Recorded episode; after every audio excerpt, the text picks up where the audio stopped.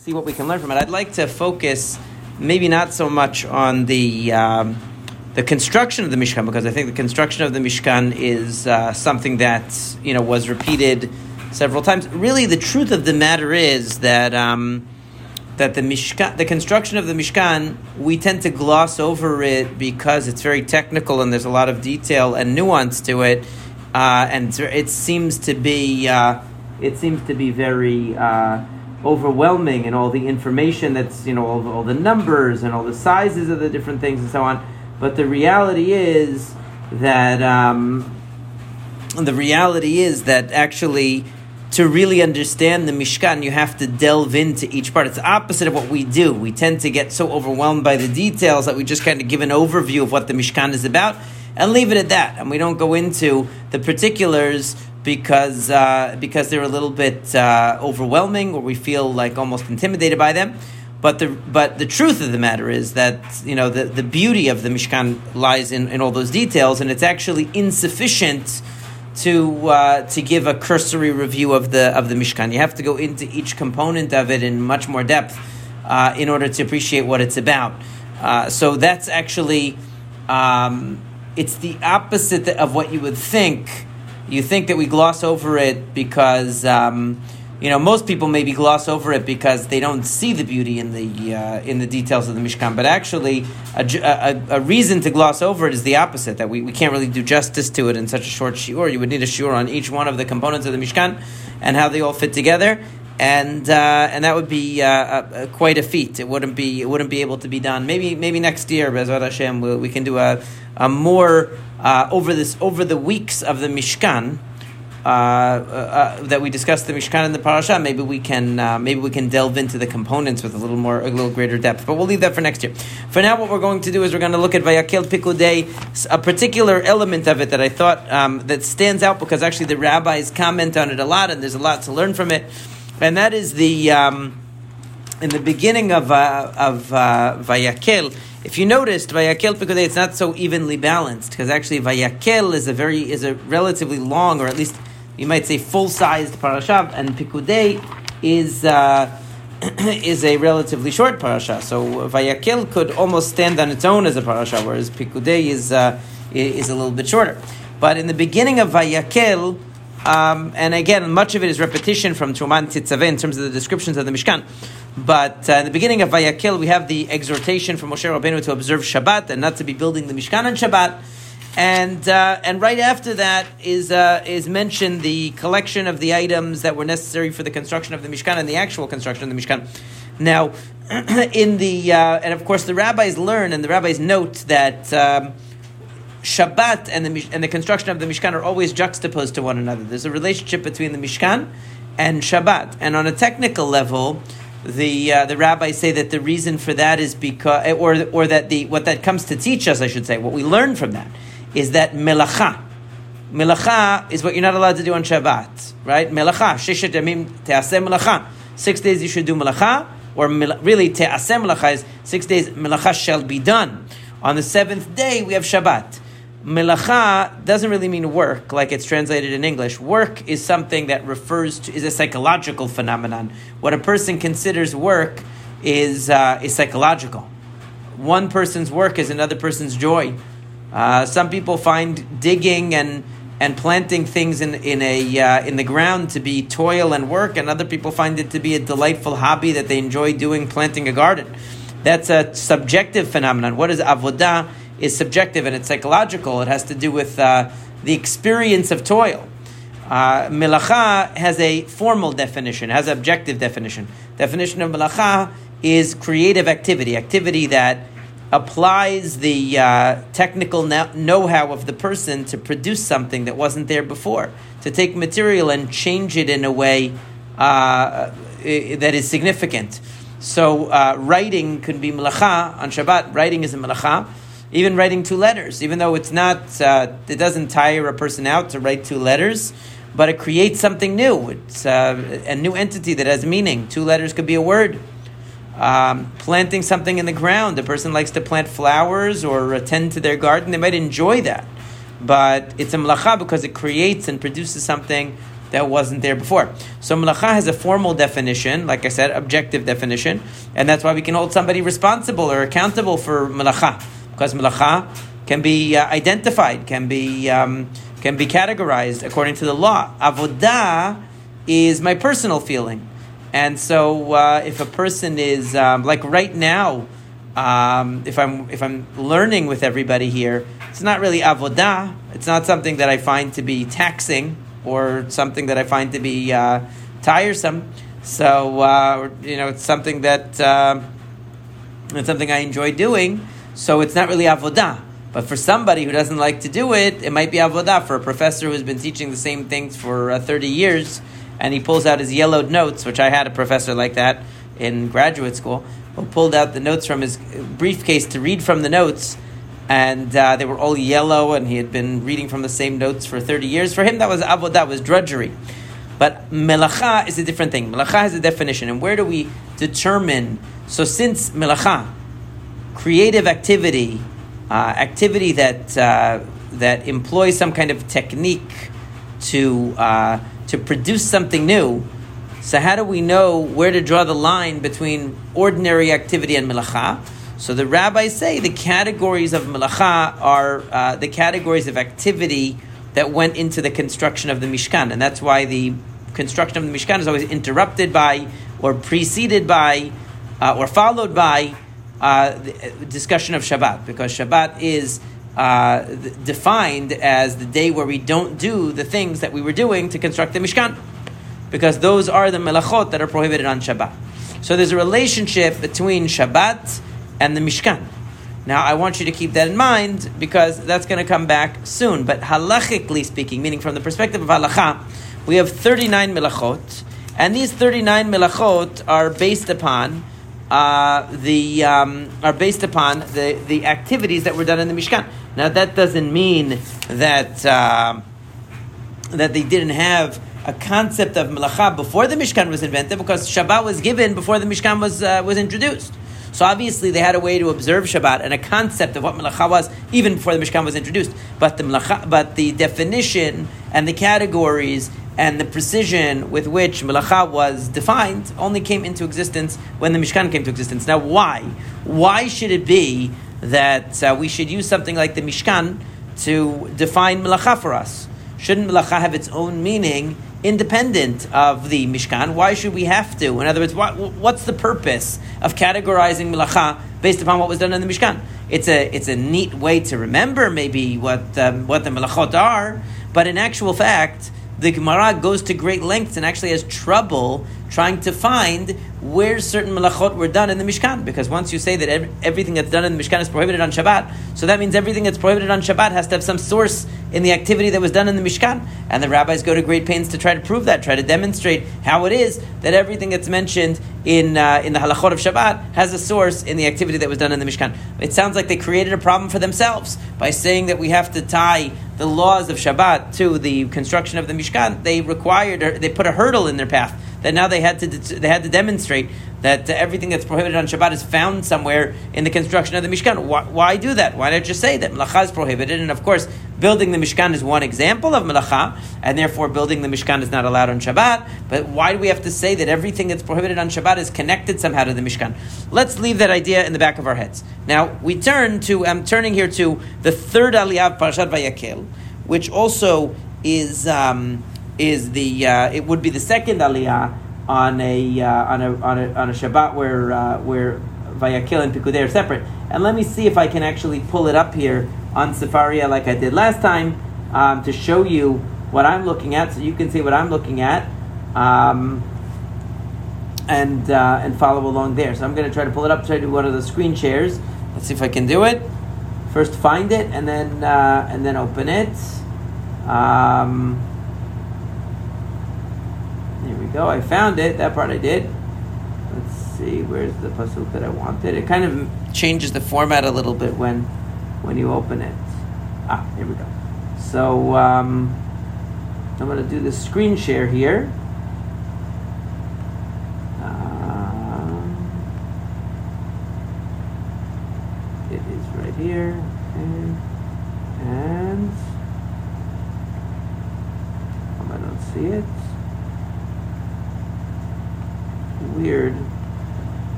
I have too many tabs open on here, so therefore it's like trying to not giving me the right things, not giving me the right choices. Me try that again. Here we come now. Ah, here it did. This time it came. Here we go. All right. So Vayomer Moshe b'nei Yisrael ra'u kara Hashem b'shem. Look, Hashem is called by name Bitzalel ben Uri ben Hur ben Limate Yehuda. This is Bitzalel, who is the architect, who is going to construct the Mishkan by Maleh Otovuach Elohim, and uh, he has given him a spirit of God, Bitvuna uvidat uvchol melacha, with understanding and knowledge and all forms of knowledge of craft, v'lachshov machashavot, to calculate things, and to la'asod b'zavu b'kesef v'nechoshet. It goes on in all, to all of the uh, various kinds of uh, materials, and then in pasuk thirty four and to direct, he put in his heart to to, to direct the other workers. Who, he and Aholiav ben Achisamach who was his assistant, Milei otam chuchmat lev. He Hashem filled them with the uh, with wisdom of the heart, etc. Now, the interesting thing is that, um, and again, it mentions that again. Chuchma u'tvuna behema. Natan lasot kol melechet avodat hakodesh. That Betzalel and Aholiab and all of the people in, into whose hearts Hashem placed wisdom and understanding to know how to do all of this melacha, they joined Bitzalel and uh, and again it says Vayikra Moshe El Bitzalel al Kol Ish Chacham Lev Natan Hashem Chochma. How many does it have to say the same thing? It says so many times that Hashem put wisdom in their hearts. It put wisdom in the hearts of Bitzalel, and again it said that people that Hashem put wisdom in their hearts, and again it said that all the Ish Chacham Lev that Hashem put wisdom in their hearts. Again and again and again it says that Hashem put wisdom in their hearts. It's a very interesting thing. Why repeat that again and again? Also, when we think of architects or we think of people who are uh, project managers of construction, we don't think of them as, having Ruach Elohim, that they have the Spirit of God in them. I mean, it seems like an exaggeration or a uh, over to be overqualified for the job of being the chief architect that he has some kind of a uh, divine spirit that Elohim, he has the divine spirit in wisdom and understanding and knowledge of all the crafts. Okay, knowledge of all the crafts we understand because he needs to be able to direct the construction of the Mishkan. So therefore, he has to know, just like a project manager or somebody who's in, in construction has to know what they're dealing with. But why the Spirit of God? And why does it have to mention every time that all of these chachamim, Hashem had placed wisdom in their hearts? And it, it seems like a uh, something more spiritual than it really is, because what we're talking about here is a construction project. We're talking about something that is uh, about taking the plans that were laid out in the uh, to, to design the Mishkan and uh, implementing them. I mean, why, why is it necessary to go to such lengths to exaggerate the great wisdom and understanding and to overqualify, to choose such overqualified people for, uh, for this uh, undertaking? And so I wanted to share with you, since we're uh, sharing screen, a uh, something in the Talmud that talks about this very question, and um, and I, it, it, will eventually tie us back to the uh, to the question that we uh, that we started with, which is the connection between Shabbat and the uh, and the Mishkan. Amar Rabbi Shmuel bar Nachmani, Amar Rabbi Yonatan. This is from the Talmud Masechet Brachot. Daf Nun Hey Amud Aleph, page 55a of Masechet Brachot. I'm also bringing it from Sefaria here. It says, Bitzalel al Shem Chochmatonika. Bitzalel was called Bitzalel, literally means in the shadow of God. So what does it mean? It was named that way because of his wisdom. Moshe, Lech emor lo leBitzalel, aseli mishkan aron vekelim.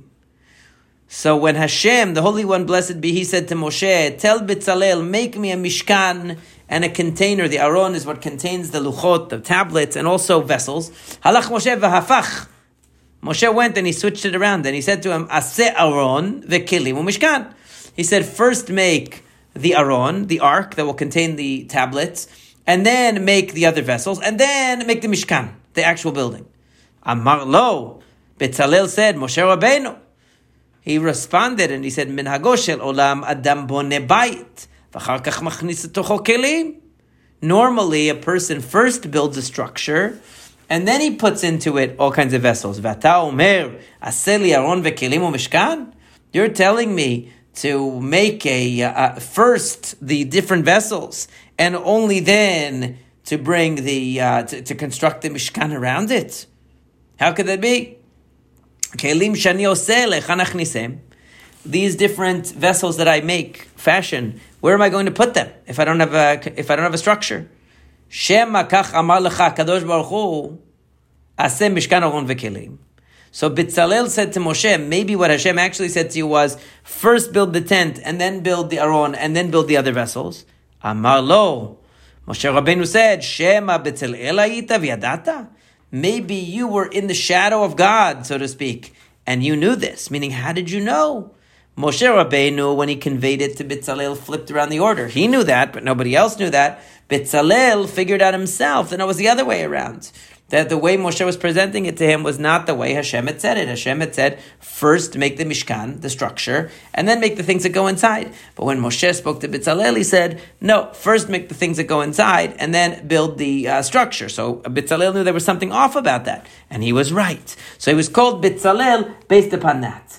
Okay, and um, there's another. Now we'll come back to why that's so significant in just a second. But then we come to another piece. Amarav Yehuda Amarav. This is a little bit later in time uh, the little bit later rabbis here. Rav Yehuda is the name of Rav. Um, yeah, so it says, יודע היה בצלאל לצרף אותיות שנו בהן בשמיים בארץ. That Bitzalel knew how to combine the letters by which the heavens and earth were created. You wouldn't really see any indication of that in the text. It just seems like he's a good architect, but that's what it says. This is pointing out, this is uh, highlighting the pasuk that we noticed also when we were reading the verses before. That Hashem filled them with the Spirit of God, with wisdom, with understanding, and with knowledge. And it says in Mishlei, Hashem Hashem established the world with wisdom. Konen shamayim bitvuna. He established the heavens with understanding. Uchtib Bidato, Tomotnifkaw. It says by the by the knowledge of God, the depths were opened up. So what does that mean? Uh, it, it's saying that the same language that was used for uh, for the creation of the world, God's creation of the world, was used to describe Bitzalel's knowledge. So that shows you that Bitzalel had the ability to combine the letters by which Hashem created the heavens and the earth, because it uses the term Chokhmah and Tvuna, wisdom, understanding, and Da'at, knowledge, with regard to Hashem's creation of the world, and it uses those same words. It says he was filled with the Spirit of God, Chokhmah, Tvuna, and Da'at, for Bitzalel. So that shows you that he had knowledge of the creation that was very deep, and he knew how to combine the letters. What exactly that mean? He knew how to combine the letters by with the, the letters that were uh, that the universe was created with are the same letters of the uh, Aleph Bet that we use. So we all know how to combine them into different words. What does it mean that he knew how to how to combine the letters? Uh, you know, uh, th- th- there's only one set of letters either way. So what does it mean? What special knowledge is that to be able to combine the letters? What does that mean? So we, we have to come back to that again. But finally, we have one more interesting point. Amar Rabbi Yochanan. Rabbi Yochanan said, "En Hakadosh Baruch Hu noten chokma el sheyesh bo chokma." That Hashem only gives wisdom to someone who has wisdom. Shenemar Yehev chokmeta lechakimin. He gives wisdom to the wise. Yad ebina, and he gives knowledge to those who know, who already possess understanding. Shema, so that the uh, and he, and they quote another and says that they quoted another pasuk. He said that's where you learn it from that pasuk in Daniel, but we learn it from the pasuk here with Bitzalel. In the heart of everyone who is understanding, uh, who, who everyone who is wise, I placed wisdom. In other words, someone has to be wise already to gain more wisdom. So the you see from here, uh, if nothing else, that the rabbis are making a very big deal out of the wisdom of Bitzalel that and that he ha- that he had in the construction of the Mishkan and connecting it interestingly to the creation of the universe. And I think that's re- especially uh, suggestive since we see that the rabbis saw a connection between the heavens and earth, the creation. Uh, representing, let's say, for example, Shabbat is the you know Shabbat for on one side, and the Mishkan on the other side. That there's a relationship between Shabbat that commemorates the creation of the world and the construction of the Mishkan. And just like the creation of the world stopped before Shabbat, the construction of the Mishkan had to stop before Shabbat. And by modeling the laws of Shabbat on the laws by which the Mishkan was created, uh, I'm sorry, uh, the meaning the laws of Shabbat are based upon the activities by which the Mishkan came into being. So, so too, that emphasizes the connection between the construction of the Mishkan and the construction of the world, because there's a there's a mirroring of the Mishkan and the creation of the universe. Both of them uh, are uh, uh, have a connection to this idea of melacha and, this, and the idea of Shabbat and stopping on the seventh day. So the idea that Bitzalel had an understanding of the creation is a very interesting thing that they emphasize that he had an understanding of how to combine the letters of the creation. What does that mean? It means that we shouldn't think that Bitzalel and all of these chachamim here who were creating the Mishkan were just really good, practical uh, designers of the uh, of the Mishkan, because the fact is that based upon just the what's written in the text itself, you wouldn't really be able to uh, uh, to, to know what the vision of the Mishkan was supposed to be. You would, I don't think you'd be able to. I mean, there's information about what colors to use, what materials to use, the sizes and the shapes to some extent, more or less laid out. But the exact way that it would look, that it would appear, that would take vision. And what kind of vision are you going to bring along? You need to bring a vision in. It needs to be a vision of, of someone who has a real understanding of what the Mishkan is supposed to represent.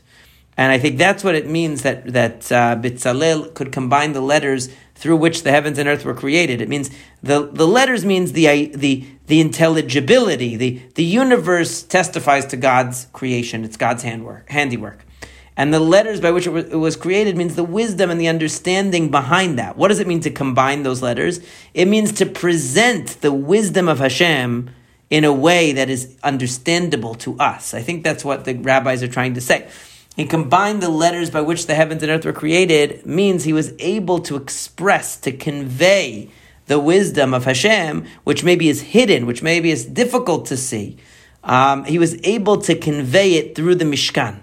It's like when you hire somebody, let's say, to, to design, let's say anything. Uh, it could be to design some kind of a uh, uh, some kind of an advertisement for your business, or maybe to design something in your home, or maybe to design uh, clothing. Any kind of design, they're going to have their own vision. So, as much as you describe to them what you're looking for, if they don't share your vision and your concept, what's going to come out is not going to be exactly what you dreamt of. It's not going to be exactly what you were thinking of or what you were imagining because they have a different vision. And the more they, it's like if somebody, let's say, if you hire someone who doesn't really understand Jewish culture to create a program uh, to design something which is supposed to represent Jewish values or have Jewish educational function, if they, t- to the extent that they don't really understand what those values are and they might not fully understand what the message you're trying to convey is or really the nuances of it, even though they might do a great job um, on their own terms of creating that media, whatever that media is, it's not going to necessarily, it's, there's a good chance it's not going to faithfully represent um, the message and the the vision that that you had in your mind. And I think that's true whenever you hire an outside professional to try to help, um, whether it's in business, whether it's in religious life, educational life.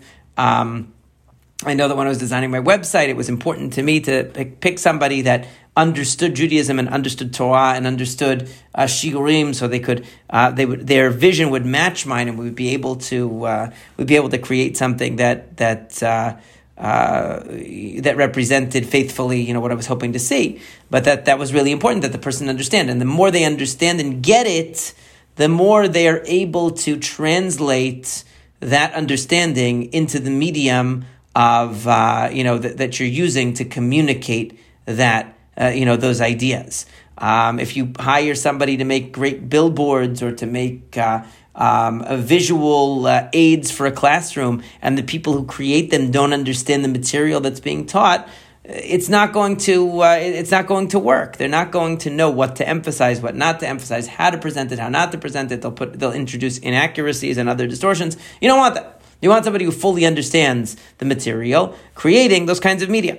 And so here we have the same thing. If you really read the Torah, you see that yes, a lot was left to the Chachamim to interpret it to uh, translate the vision into something concrete. There were guidelines, there was definition, there was definitely a uh, there was definitely a clear sense of certain things. The quantitative factors were all laid out, and the materials were laid out. But exactly how that vision would come into uh, you know would would be uh, translated into reality, into into the physical world. That was something that really was through the uh, you know was only through the mind of Bitzalel and Aholiav, especially Bitzalel that he was going to have to internalize and translate that vision into uh, uh, into something that could be implemented in real life, which the Torah doesn't give. It only gives the bare bones and then relied on Bitzalel to understand. But it wasn't enough that he understood the artistic concept of the Mishkan. He had to understand the ideas behind the Mishkan so he would be able to make sure that the Mishkan brought them out. The Mishkan really conveyed them.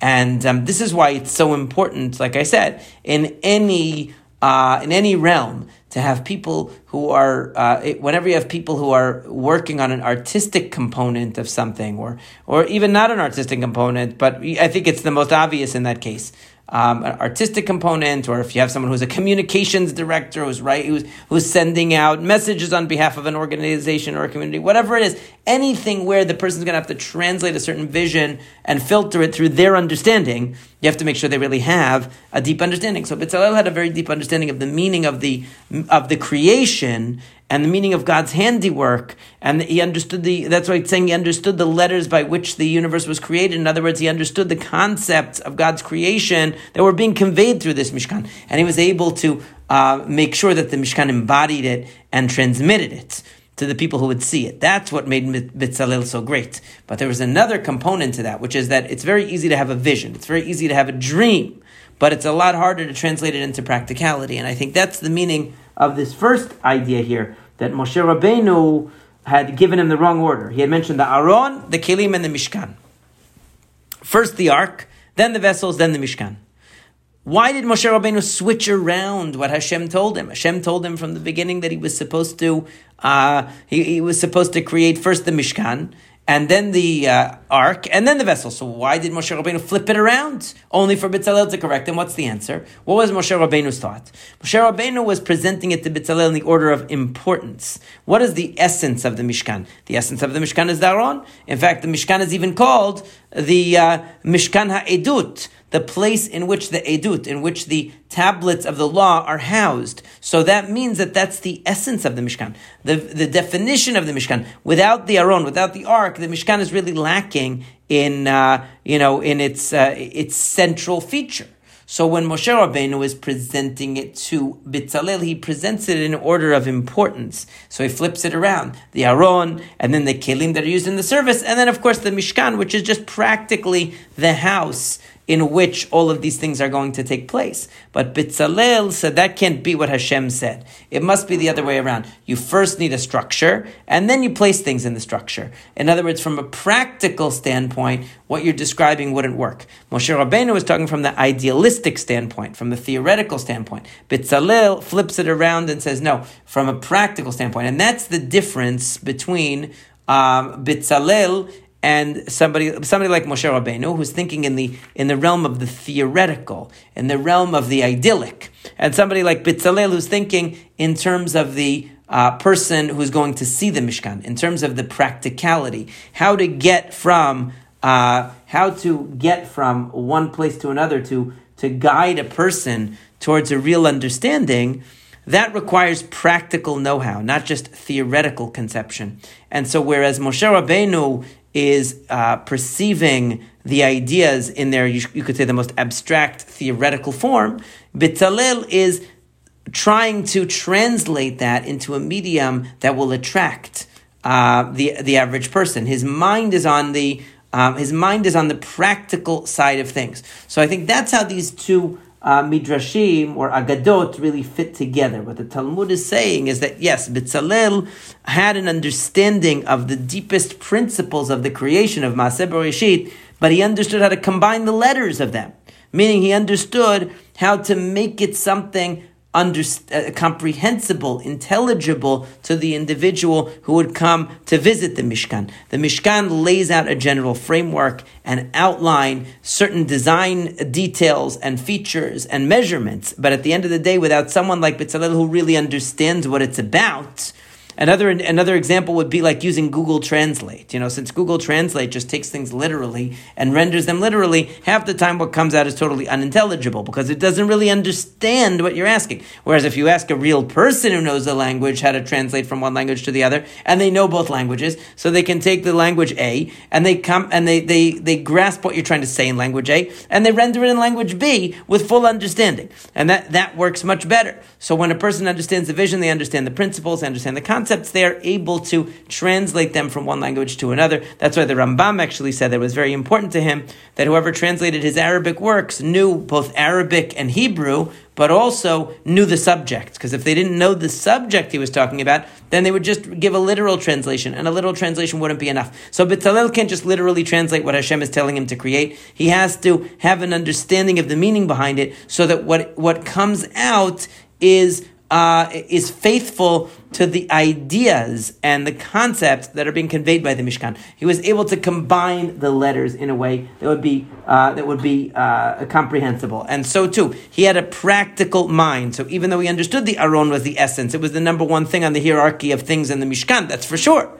But that doesn't mean that that's the way you go about constructing it. You go about constructing it with an eye to the practical, and that was what made Bitzalel a great person, but I think it's something very important um, to uh, uh, because it ties in with the question we had before. The question we had in the beginning was, what is really the connection between Shabbat and the Mishkan? The rabbis have to use the Mishkan to tell them uh, what the laws are of Shabbat um, it, just say stop doing stop working in, on the Mishkan on Shabbat, just like you stop doing every other melacha. Why did they have to fit the definition of melacha of Shabbat into the ideas of the Mishkan? They have to chase after examples in the Mishkan to uh, to to justify saying that something is a melacha, is a creative activity. As we said, melacha is, a, is an objective definition. It's not like avodah, which is subjective and personal. It's something that has an objective meaning. Why do they have to go chasing after examples in the Mishkan to justify what was considered a, uh, what was considered a? But if we see that really what the Mishkan was was a way to help a person perceive the handiwork of Hashem. Really, the idea of the Mishkan was to be a miniature Maaseh Bereshit. It's to be a kind of miniature microcosm of the creation for a person to be able to access a sense of awe and wonder at God's handiwork through the medium of the Mishkan. And we, then we see that by, by tying the Mishkan to Shabbat, Shabbat is a day that we commemorate the creation of the universe, that Hashem stopped his melacha in creating the universe after six days, and on the seventh day he rested. So too, the Mishkan, the construction of the Mishkan is a construction of a microcosm of the universe, a microcosm of the creation that is supposed to reflect ultimately the handiwork of God. Um, and in fact, there are many midrashim. There are, there are midrashim in uh, in Shemot Rabbah that take each part of the Mishkan and ex- and discuss how they correlate to the uh, to the Maaseh Bereshit, to the creation, the light in the Mishkan, to the light of the creation, the spreading out of the heavens, the spreading out of the tent on top of the Mishkan, and so on. All of the components of the Mishkan, the Midrash ties to components of the uh, of the creation itself, of the six days of creation. So the so why is that? Because a person has a much hard. Uh, it's much more difficult for a person to see what they take for granted, to have a sense of wonder. Um, when they're in an environment that they take for granted, to look at the, even though nature is the most spectacular uh, manifestation of God's wisdom and, and handiwork that there is, and really, that is the royal road to recognizing Hashem. It's so difficult for us to see it because we take it for granted. It fades into the background of our consciousness.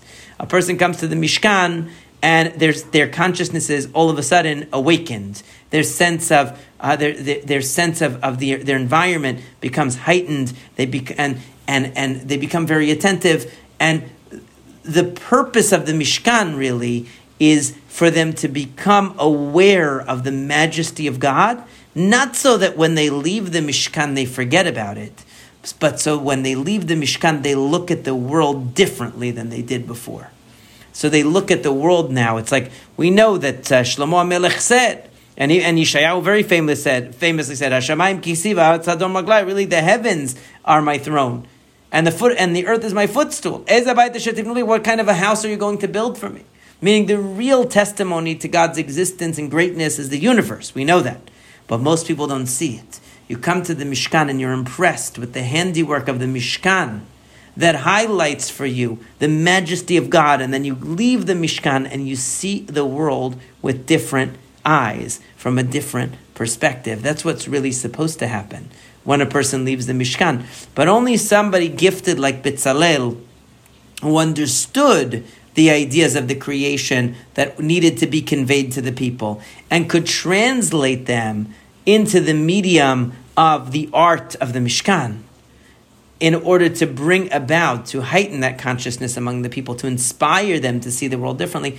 Only somebody like Bitzalel, who had both the artistic, practical understanding and the uh, and the theoretical understanding of the meaning, uh, uh, uh, the the wisdom in creation, would be able to combine the two and make an artistic uh, an artistic spectacle that would actually inspire people to real wisdom and understanding of God. Unfortunately, most art is uh, doesn't work like that because most people are either great theoretical thinkers. They they ponder, you know, let's say somebody, any field, they study Talmud, they study Halacha, they study Torah, they, they study, you know, they, they study the law of, uh, of Hashem, or people study science, they study physics, study chemistry. People study theoretical disciplines and, and are intellectuals. And then you have another group that are artists, and these people express uh, express things through music, or they express things through uh, poetry, they express things through literature, um, they express things through uh, visual arts,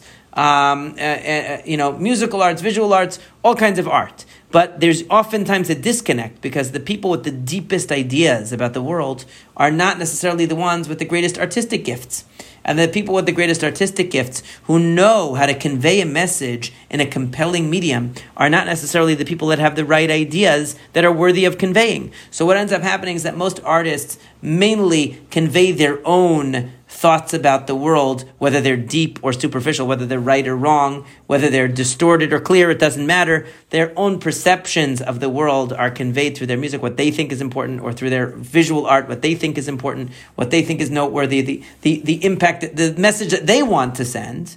Whereas most people who are studying in a more, in a more objective way, the, the learners of the world, whatever they're learning, um, whether it's in Torah or it's in other disciplines, are not are are uh, might see things more clearly, and then they look at the artists that are writing things, and they say these people, or the or the artists that are composing music, or the artists who are um, creating um, visual arts or sculptures, whatever, and they say. Uh, this is not really capturing the idea. This is not really. This is not really uh, bringing people closer to the truth. It's bringing people further away from from the truth, and that's a shame. And you know they're not utilizing these amazing and very powerful media of music and art and the written word and, and the spoken word to, to, to really communicate ideas of substance and ideas of truth. Imagine the, the power of film as a medium. Imagine the power of, uh, you know, and some, of course, some have some some wise people have taken advantage of these uh, of the uh, of these various art forms in order to convey wisdom and really educate people. But it's it's few and far between in our tradition, we have, of course, Shlomo HaMelech, who did that. We have also, of course, the, maybe the most famous, David HaMelech, who did that. David HaMelech, using poetry, using music, educated the people, inspired them to a true understanding of God. That's combining the great gifts of the artist, of the practical person, of the person who understands how to convey a message in a uh, in a uh, an inspiring and engaging medium uh, with a person who has a true understanding of the ideas that need to be conveyed. But an, uh, another person could be like a person could be a great teacher or a great speaker, great at conveying uh, messages, but might not have the right messages. But when you have both, that's the ideal. Um, and it's a uh, it's like the Rambam actually in one of his books in Sefer Mitzvot, where he counts the 613 mitzvot. He says that many of the rabbis who wrote poetry of the 613 mitzvot got them wrong. They didn't have the right count. They didn't know how to properly identify what the 613 mitzvot were, so their poems are actually full of mistakes, and many of the things they count as mitzvot are not actually among the 613 mitzvot, and things that they count as more than one mitzvah are really one, or they might not even count at all, or they might break up one mitzvah into multiple mitzvot, thinking that each one of these details is another mitzvah. Either way, there, his point was that they made a beautiful poem, but it's teaching the wrong idea. It's teaching the wrong message. And so then you end up conveying the wrong ideas, using an, a brilliant medium. It's a brilliant artistic use of the medium, but it is not a brilliant, um, uh, it doesn't educate people in a brilliant way towards truth. And so that's what Bitzalel was. He was a person who was able to combine these two things. And the Mishkan, again, just like our synagogues, we come into the synagogue and we're supposed to have a heightened awareness of God. Not that God is more found in the synagogue than anywhere else, not that God is limited by space or time, but that the synagogue is able to uplift our awareness of God, intensify our kavanah, our concentration on God. Not so that when we leave, we lose sight of that, but so we carry that impact with us when we go and engage in the rest of the world. We'll now see things differently. hopefully, you've gone to shiurim, you've gone to classes, or you've had you've heard lectures, or you've you've you've had experiences that were um, had in a particular place and time, but you afterwards internalized a new view of the world you look at things differently. Like maybe you learned about what a rainbow really is. Now, when you see a rainbow, you think differently. Or maybe you learned something about trees or plants, and now when you see plants and trees, you think differently. Or learn something about the sun or the moon or, or, or about anything in your environment, and now suddenly you perceive it differently than you did in the past. The lesson penetrates the way you look at the world. And the idea of the Mishkan wasn't for religiosity be, to be centered in the Mishkan, because people actually only visited the Bet HaMikdash periodically. But the idea was that that recharging, that inspiration that they received from that experience would shape their view of the world the rest of the year. But this concept that the Mishkan is connected to Shabbat is very critical because it means that the Mishkan is a microcosm of the universe. It's a way to make us aware of the creator of the universe. Not so that we only see his wisdom and handiwork in the instructions for the construction of the Mishkan, but so that we can carry with us that awareness and that framework for looking at the creation of the world um, around us the other 364, or I guess if they went three times a year, 362 days of the year that they weren't um, at the Bet HaMikdash. So this is a, I, but I think there's a, a, an idea here, and, and one last one last point that uh, that I had touched upon: the idea that Hashem only gives wisdom to a person who has wisdom. And I think that this is a, and, and it says, "Uvelev kol chacham lev natati chokhmah." In the hearts of, of all the wise-hearted, I have placed wisdom. And there's another saying that they say that you know in the physical world, you can only put something in an empty cup, but in a in an empty container. But in the spiritual world, in the world of wisdom, um, that which is full, you can place wisdom in. But that which is uh, that which is empty, you can't place wisdom in.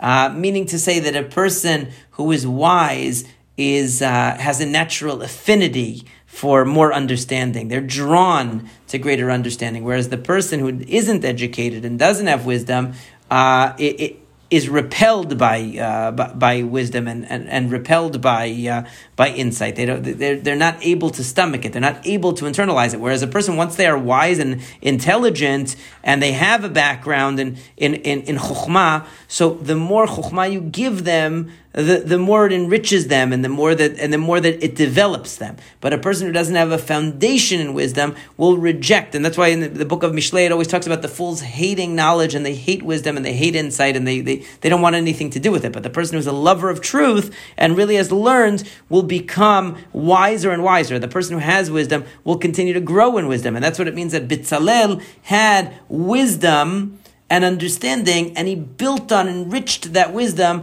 with an understanding of how to express his ideas and his and and his insights in the medium of this artistic, uh, uh, these kinds of artistic structures and creations um, that, that he created and that he directed, and so.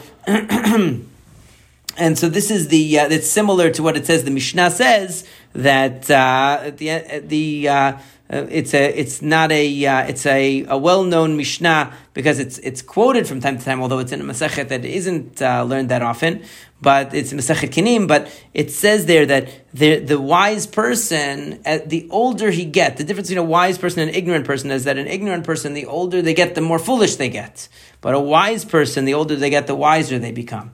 Uh, and the uh, and the reason is because as a person who's ignorant, they become more and more stubborn and more and more set in their ways and more and more resistant to change and and and more and more uh, uh, uh let's say skeptical of or uh, or repelled by.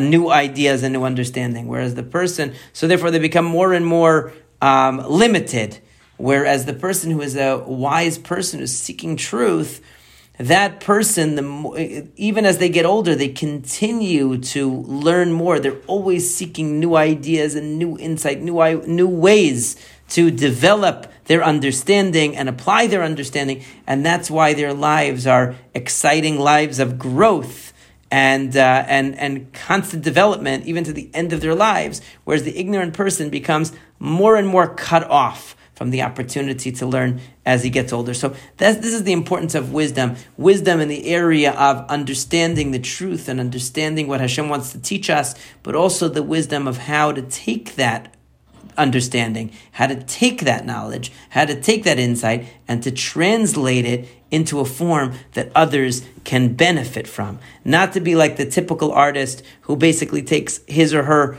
own angst or own hopes and dreams or own desires and fantasies and creates art out of them for everyone to appreciate and to and to relate to. But someone who uses the artistic medium, or whether it be visual, whether it be auditory, whatever kind of, whether it be the, the spoken word, and utilizes those vehicles to help people come closer to Hashem and to a better understanding of God, this is what Bitzalel did, what made him such a great person, but it's also something that we can emulate in our own lives uh, when we consider ways in which we can help our understanding of Hashem to be accessed by and to be perceived by and, and, and to be appreciated by people who could really benefit from it. So Bezrat Hashem, we should be inspired by Bitzalel to greater wisdom, but also to greater understanding of how to use that wisdom for the benefit of other people. And Bezrat Hashem, next week we will uh, continue our learning. We will be up to uh, Sefer Vayikra already. We'll be learning Parashat Vayikra, and then we'll, um, it, of course, we'll have the uh, Pesach. will be rolling around, and I think after Pesach we're going to perhaps try. Um, some new angles on the parasha because the, it comes up on the parashiyot of korbanot, which could be very difficult for people to follow, and so I'm going to be uh, hopefully finding some um, a different angle, presenting a different angle uh, on those parashiot to help us appreciate how they're relevant and uh, and how they can be uh, you know inspiring to us despite content that might seem a little bit off-putting or a little bit distant. Uh, I, I, believe that you know obviously the Torah is for all time, it's for all eternity, and it has something to say to us now. And we can, if we look at these parashot correctly, we'll be able to gain from them as well. Uh, so Bezrat Hashem, see everybody next week. I thank everyone for coming, and. Uh, and have a wonderful evening.